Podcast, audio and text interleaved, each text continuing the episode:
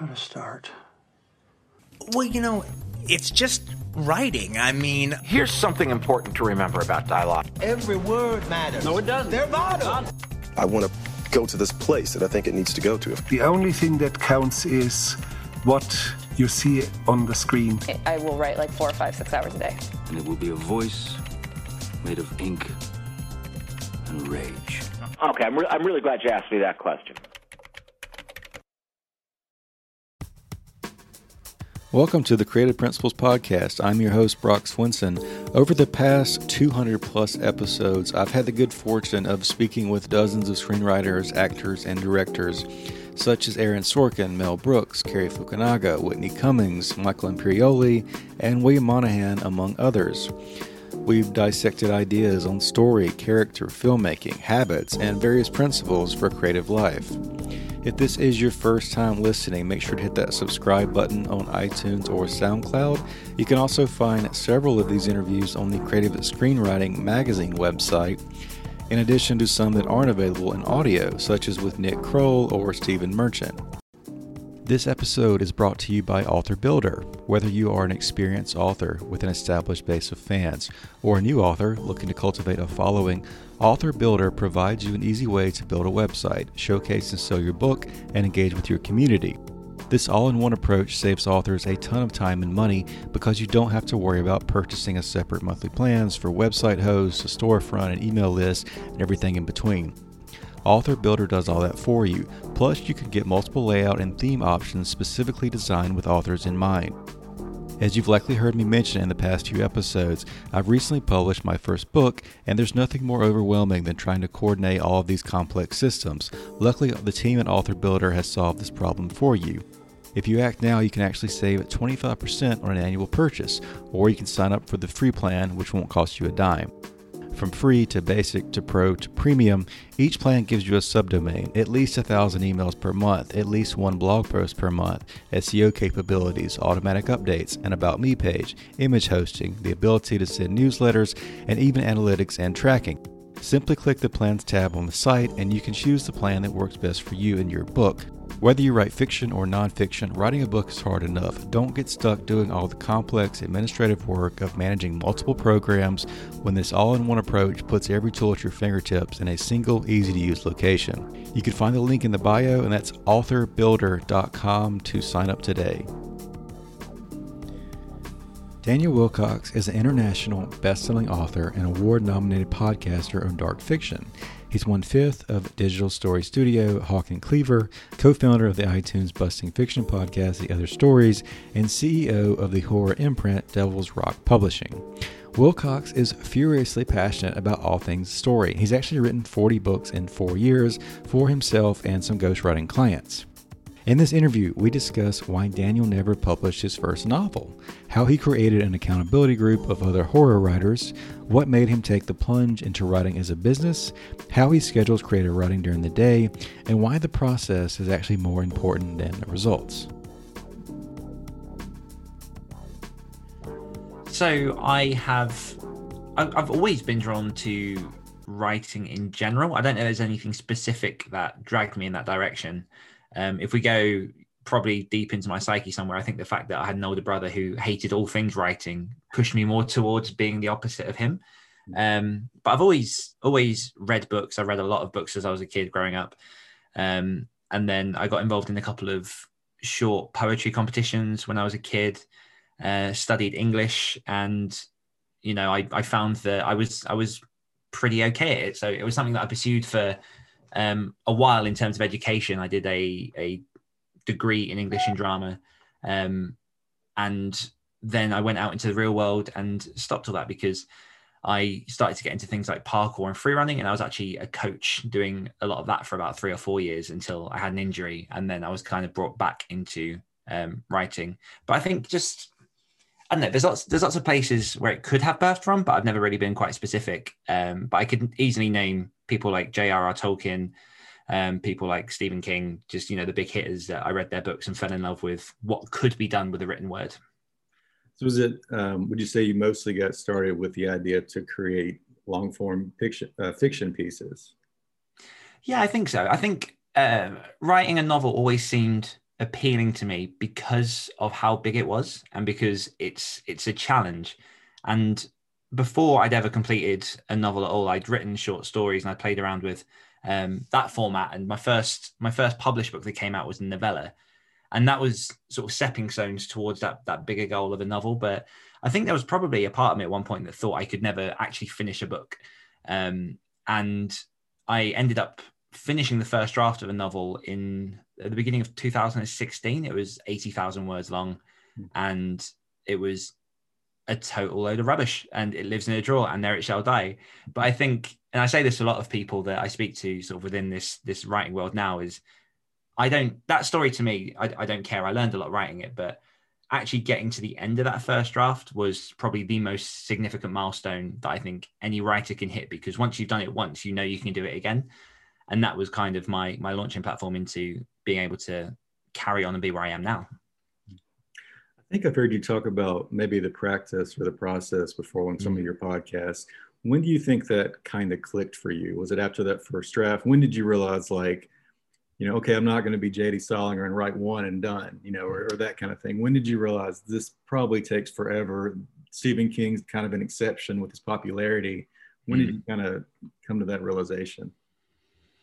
That's a really good question. Um, I would say, I don't know that it really actually properly clicked until probably about two years ago. So I started writing in 2015 and it was probably around 2018 2019 um, and just to color in some of the the context to, to bring that there when i when i started writing i wrote a solo novella and that was entirely about the practice. That was i wanted to see a book of mine on the shelf. And so i wrote one and i self-published it and i put it through amazon um, and somehow it made it to the number one in the horror charts for halloween of that year which i was incredibly happy with um, as, as you would be. And then from that I, I managed to run into a couple of other guys who are also giving the self-publishing game a whirl. And we formed a, a story studio called hawk and cleaver. And from there it was basically four guys writing short stories writing novels just working under this umbrella together. And i think for all of us at that point that was the process that was the love of it we were creators we were unbound by any sort of expectations. We were just four guys who like to write sort of the weird, horrible, like kind of uh, a bit of horror, sci-fi thriller, all mixed together. And from that, we formed um, the Other Stories podcast, which in the beginning was literally just four guys. Each month, we're going to put out one short story per month, which was a thousand words each, just to keep us rolling along, keep us accountable to each other and we'd read each other's stories and we'd sort of give feedback and then we'd put that out and give it to narrators. And it was just it was just exciting because i think there's a difference in the beginning when it's all about you to when you get to later and you're starting to do it a bit more for for the audience. Um, but with with Hawk and Cleaver, that was just it was just a gang of us having fun, and I mean that podcast since has gone on to amass uh, just we've just hit seven million downloads on on um, iTunes, which is you know really exciting for us. Um, but the the process from then i think yeah i think it wasn't until I'd put out enough content that i started to see this as a legitimate career because i was happy with it being a side hustle. I was working a full-time day job. I was putting in hours sort of in the mornings and the and pretty much every lunch break just to create content. And it got to a point in which i started to finally see the income coming in and to get to a point in which you entertain the idea that this could replace your day job. And I never, I, di- I didn't see it happening for a lot longer. I thought it would, well, it could have taken a lot longer, but situation in my old day job basically forced me to a head in which I just went, you know, I'm, I'm out. I'm, I'm more willing to take that risk of, you know, this falling on its face and I am to stay here because I wasn't happy. Hmm. Um, but yeah, and I think well, once you take the plunge, it kind of goes on from there. But it's all even now. I I constantly have to remind myself how important the process is because particularly when it's your your full-time business, you get into a headspace of, you know, what's the end of the month going to look like? How am I making the money? What's this looking like? How can I increase my audience and all that stuff that you rightly should be worried about if you're going to continue to grow. But then sometimes you have to stop and remember that you do this for the love of the art. And then on the days in which sometimes it's a bit harder to write, you come back to that moment of, you know losing yourself in a fictional world connecting with readers all that kind of stuff and it just it helps just to keep you going because i think if you're attached to an end goal you're going to hit that end goal and you're going to burn out. Or if you don't hit that end goal, you're going to burn out. But I think if you just remind yourself and actually genuinely love what you're doing and that entire process of creation, I think you can go forever no matter where you end up. So I've heard like uh, photographer Chase Jarvis. I said, don't let the admin get ahead of the work, which might mean mm. you're posting more on YouTube or uh, Instagram than writing. The same thing with like stand-up comics who have a great website and crappy jokes. So like, how do you balance the marketing? And, and you're listed as like uh, you're kind of labeling yourself author, podcaster, coach, speaker. Mm-hmm. How do you fiction marketing? How do you balance those things? Do you have a certain things like, well, I'm going to do X, Y, Z this week? or what's kind of the logistics of your process? I think I'm still trying to figure that out. Yeah. Um, it's quite timely because I recently, as in recently yesterday, just completely revamped my entire week. Um, I always, I've always prioritized creation in the morning because I know for me that I get up early. If I get to something quickly and if I get writing as soon as I'm up, then that that momentum tends to carry me forward throughout the day. Um, but it is difficult to to balance all of those nuts and bolts and i think for me as long as i've done a minimum of two three hours of hardcore focused creation that keeps that wheel turning. And then i've got other tasks i've got to manage the rest of my day. I've got newsletters to manage. I've got you know like you say social media. I've got podcasts that i run. Um, i just i schedule those into sort of later on in the day in which it needs slightly less brain power and I can just sit and do those those bits and pieces. Um, but I think it's it's a constantly shifting balancing act because I'm a, I'm a particular type of person. I don't know if this is exclusive to creatives, but I'm I'm the type of person that I really really benefit from routine and knowing when I'm going to do stuff. At the same time, if I'm in a routine for longer than two weeks, I get bored and I want to switch that routine because I feel trapped. So it's I, I don't know that there's an answer there, particularly for me, but I the it's it's best the best that I can do is make sure that I'm creating, writing, doing something that's generating that backlist of content in the morning, and that takes priority. Um, I think I can't remember where I heard the advice, but partic- particularly for writers, is if you want to be a writer, prioritize the words, and that's just what I try and stick to. Hmm. Do you try to balance in uh, like maybe small spurts of like rest and recovery? So I know you're you're kind of known for being focused on productivity, which you may not even want to be known for that. a little bit of time off around Christmas. Uh, in one of your podcasts, you mentioned that. But week to week, uh, when it's not a holiday, do you how do you find those those times? Do you like meditate or, or different things like that that help you get to work the next day? Yeah, I tend to. I I try to listen to my body as best I can. I know that if I've been hardcore on screens, computer, like where, wherever it is that I'm, I'm doing my work, I do tend to find that, say, around lunchtime, maybe I'm flagging. And if that's the case, I'll go off and take a walk. Um, it depends. Sometimes I listen to a podcast if I do that. Sometimes I know that I'm getting a bit overwhelmed with content in my own head because I'm also one of those people that listens to podcasts and audiobooks at two times speed because I'm trying to like constantly just consume as much as I can, right. um, forever learning. But yeah, I, just, I really just try and fill the room. I'm not perfect at it by any means. Um, like you say, I've ten, I've somehow built up this brand of being one of the productivity guys and i do i do fit a lot into my schedule but a lot of that is listening to cues that i'm giving off and trying to get used to what i might need in certain situations so it might be that i finished off a day i'm not really in the mood for a walk i'll just sort of slump and play some video games mm. and one game in particular I play is Rocket League, which is literally cars and football, and it's just mindless, and I can play that and I don't have to think. Whereas you get other get uh, other games that I'm playing at the minute, like Days Gone or The Last of Us 2, where they're a lot more story driven and a bit more heavy. So you really have to focus on the story and, and what's going on. So I really just try and read read myself, see where I'm going with that.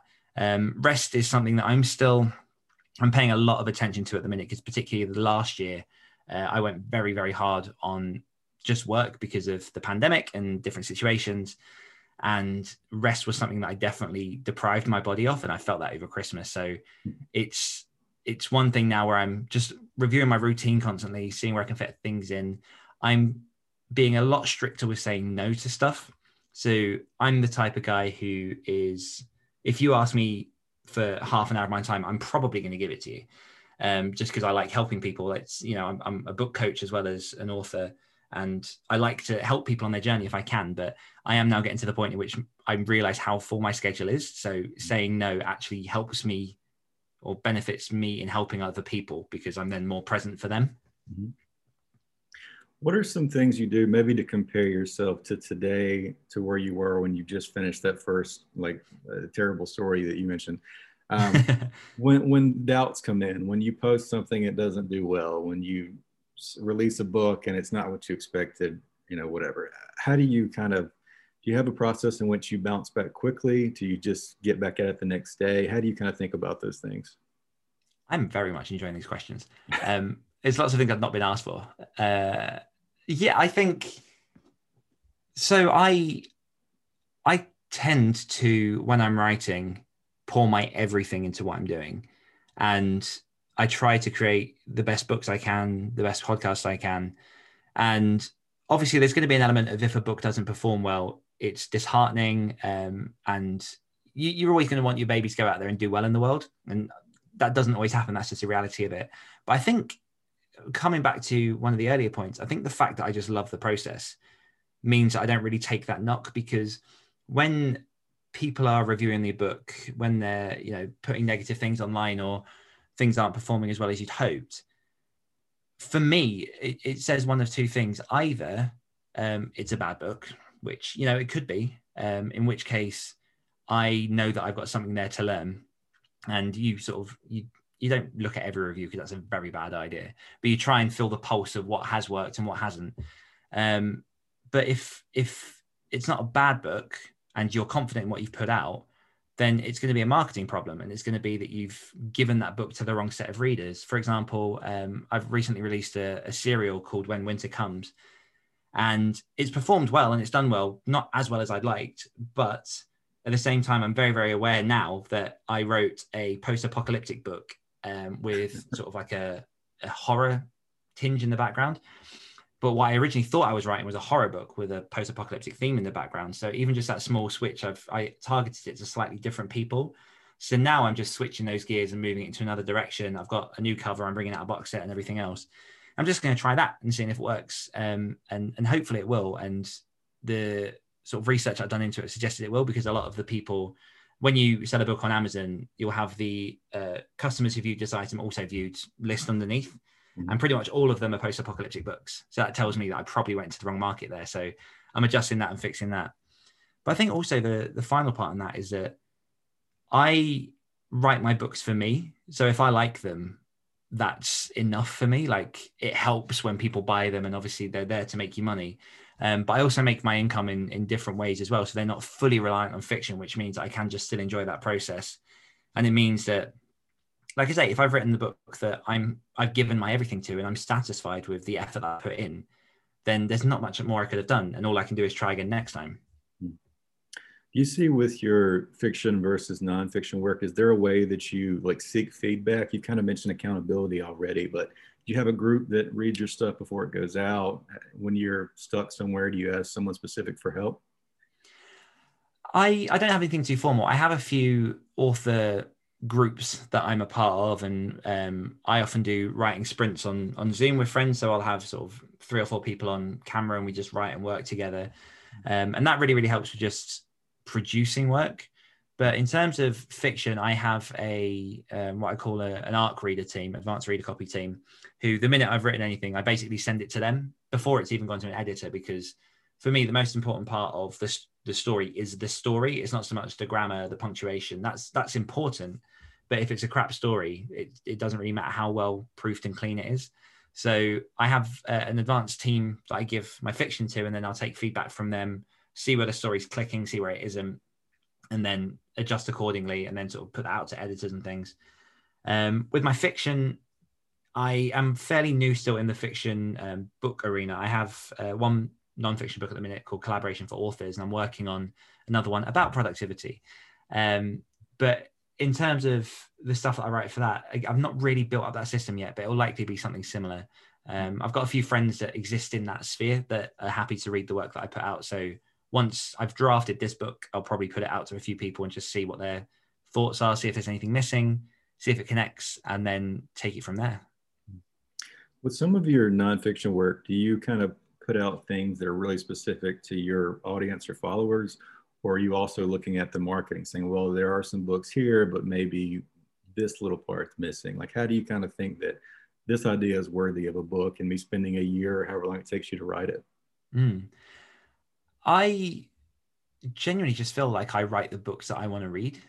Um, I so this lends back to the the productivity book quite well because in doing research for this book, um, I mean, I, I'm someone who since since I started writing 2015 have looked into self development, have tried to find ways to make myself more efficient. Um, I had a full time day job at that point as well. I was a father of a, a three year old. Um, I was in a relationship. Like time time was packed, so I I tried everything to learn what I could on how to be more productive, how to to do more because there was a wave and there still is a wave of authors who you know they're producing a book once a month minimum and in terms of like fiction series and they're pumping this stuff out. And when you're working in a day job and you've only got sort of an hour a day to yourself it's really really difficult to try and produce that kind of content. So i was never going to make that but i really wanted to see how how far i could push myself. Um and because of that i'm just i'm just at a point in which i think i've got something to say on the subject. Mm. so i definitely i'm not interested in approaching arenas in which I don't feel like I could add anything new or in which I can't speak as um, I hate the word, but as an authority in, in some way. Mm. And with productivity, one thing that I found particularly tricky about this book is that there are a few big productivity books out there. You've got um, Productivity Ninja, uh, you've got Productivity Creatives, you've got all these sort of like um, big hits. You've obviously got people like Seth Godin who've written The Practice, which is all on creativity and getting the work done. So I I don't want to put myself in competition with them. What I do want to do is create what is essentially part memoir, part instructional manual, part just experience of everything that I've discovered throughout my journey and just throw that into a book because I've read a couple of books along the way where they might not be the most thorough or comprehensive, but they just hit you in the right way at the right time. There's a fantastic book by Jonathan Yanez called um, Get It Done Hard Hitting Motivation for Authors. And I remember reading that, and it's it's a very very short book. And I spoke to him on my podcast, and it was designed to be, but it was just it was what I needed. So my hope is that I'd write a book that essentially, if there's anyone out like me out there who was in a similar is in a similar position to what I was in, then that's going to be useful and, and hopefully help them in some way. Do you do you seek out mentors that are maybe just a few levels ahead of you, if that makes sense? So like I started uh, briefly taking a, a, James Patterson course, and one of the first things he said was, "Don't worry about marketing." I'm like, "Well, this guy has no relation to what anyone's really doing today." Yeah, he doesn't need to worry about marketing. He's too big. So, yeah. What's some advice you might have for like not looking to Stephen King maybe first? Like maybe look to like the guy that's got a thousand more followers than you, or whatever it is. Like, how do you kind of look for, even if it's just following, not even actually speaking to? How do you look for maybe those mentors like that? Yeah, I think I, I think everyone should. Um, and I think, like you rightly said, it's not always. It doesn't always have to be a two-way conversation. Um, I, I just found I, I in what's the word? I enveloped myself in the author community and just found groups, found people that were doing similar to what I was doing. And then from there, yeah, you get to you to see who's performing well, who's not. Um, one of the reasons I started uh, the Story Studio podcast back with with a writing partner of mine, Luke Kondor, back in 2016, was so that we could just invite people on the show and pick their brains. Um, people who were, you know, a step ahead, a hundred steps ahead, a thousand steps ahead. And what was amazing to me at that point, considering I was just a fledgling author and I didn't really have anything to my name, was that so many people were willing to come on the show to talk about themselves. Right. That which I, I don't know, it, it blew my mind because I don't know why. I think you you think that they're too busy, or or I don't know that there's some block there. But we we had some really big names in in the indie author sphere um, come on the show, and you get to pick their brain, to get to ask whatever questions you want to. So podcasting is definitely a good way to do this. I'm sure you you'll agree with this. Like some of the names you've had on this show, right? Um, and just having them in in the seat for an hour, just to ask whatever you want to. So that's one of them. And then I found just reaching out to people and just being um, being gentle, being kind. So I've got quite a few people now who I speak to who are definitely ahead of me on the journey, but they're the loveliest people. And the way that I cultivated those friendships was literally by saying to people, this doesn't have to happen. Like I'll drop a message because I've always been the type of person that says, if you don't ask, the answer is always no. Right. And so I just I drop a message and I'll say, hey, um, I've got a question. This is what it is. I love your stuff. By the way, you don't have to answer this. Like, it's fine. I realize you're busy, but it's there if you want it. And I think just adding that bit of humility into the conversation tends to bring people a bit more onto your side. Not not in a tacky, cheap way, obviously, um, but just being honest and giving people the chance and letting them know that you understand that they're busy and that this is optional. Yeah. And then from there, I've just yeah, you just you just generate friends. You just meet new people. They have friends that then get brought into a circle. But I think if you're serious about improving and growing, I think you should always always be looking for those relationships and just embracing them when they come. Hmm. I really like that. Yeah, there's a, a, book I just read called The Third Door that kind of breaks some of that down a little more how to contact these bigger people and just ask for something that's only going to take them a minute to answer you, but it's a it's a big connection, that type of thing. Yeah. Are there, um, for maybe someone who just stumbles upon your work, either they buy a book on Amazon, they find you on Instagram, are there misconceptions that people have about you? Or like what do you think most people think when they discover your work? Did they label you as this guy's a horror writer did they see like all encompassing uh, what do you think they first see? Or what's a lot of questions you might get? I think most people just because i have a lot more horror fiction out there most people will come to my work and i've taken great pains in curating a brand of that kind of horror vibe. I've got pictures that are quite gritty and my branding and everything is, is designed particularly for horror in a way in which it's meant to appeal to a darker audience. And what I do find I get is a lot of times I, when I appear on podcasts or I turn up and I do sort of like lives with different groups is that I'm actually quite a nice guy and people for some reason and, I, and, I, get it because yeah people associate horror with creeps. Um, but most most of the horror writers I've met in my life are just lovely people just really really generous and kind and yeah, I think that's probably the biggest misconception.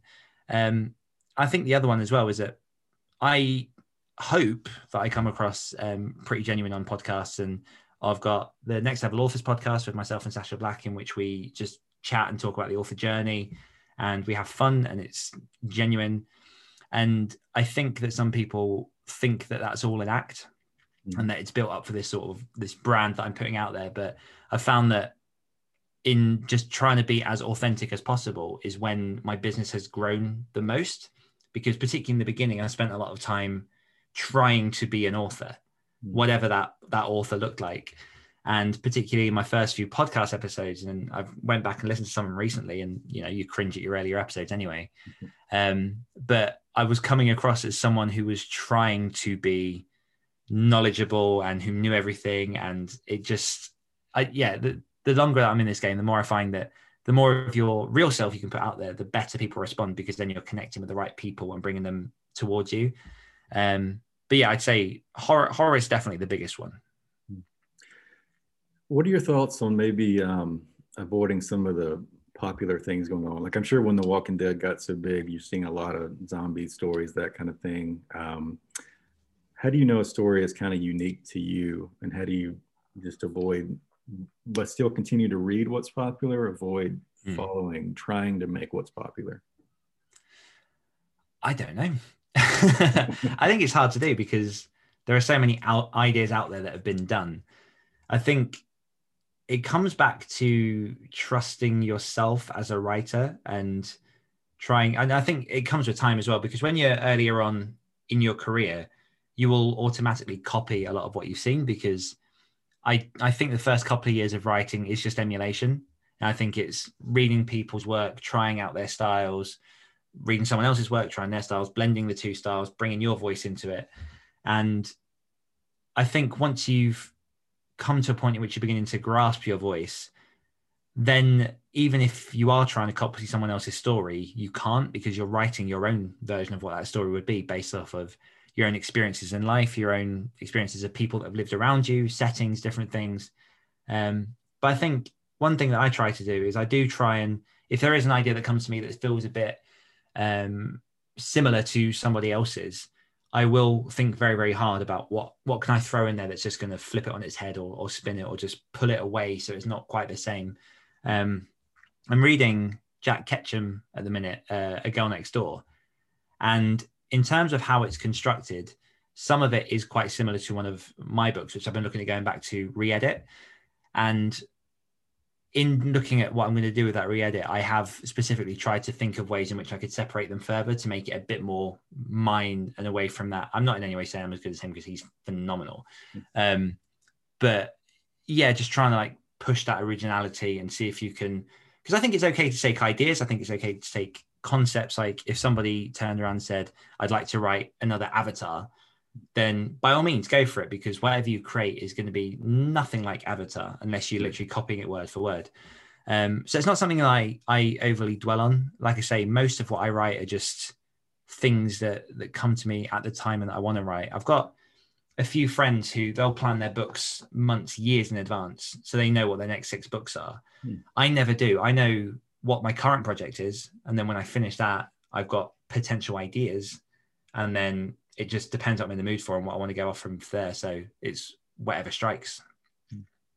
I think um, something reminded me. You mentioned Seth Godin's a practice. There's a line in there where he says something like, "Don't be generic, but use the genre," which just means mm. like know your boundaries, know what you're doing. So I, I did some research um, that Will Smith movie Gemini Man came out. I got to thinking that well, that's really like an invasion film. These enemy doppelganger films are basically invasion films. When you're, if you get an idea um, and you go back and look, how important is it for the fans if they're picking up an apocalypse story? These things have to happen. Like, how important is it for you to hit those things but still make it unique? I would argue that it depends how commercially viable you'd like it to be. I think there is a swath of readers who expect the same components of the story, expect that same skeletal structure. But then you also have all these other readers who love the genre but want that sort of stray from it, that that unique twist. Um, yeah, I, I, I think it's totally up to to the writer and what they want to deliver. I don't think you, I don't think there's a right answer. I think it's just whichever way you want to you want to go with it because i do know people who are very formulaic and they'll stick with that structure and they're making very very good money by just bringing out one after the other after the other same structure, different story. And then I know people who prefer to twist it and bend it and make it their own.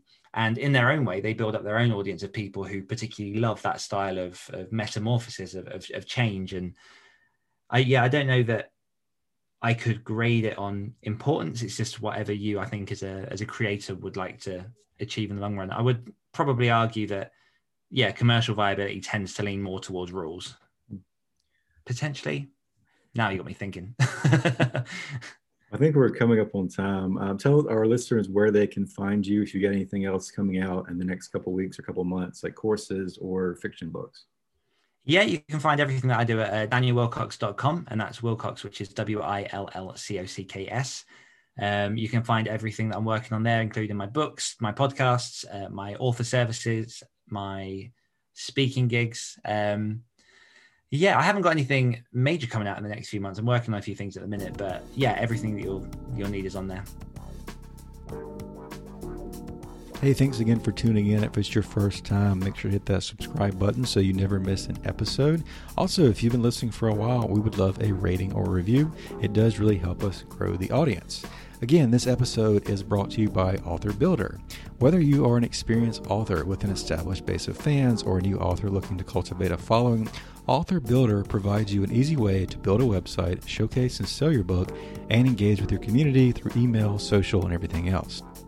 You can also find out more information about Creative Principles on our new Instagram at Creative Principles or by visiting my website, www.brockswinson.com, for the email list, the book, the YouTube, and the podcast. Thanks again.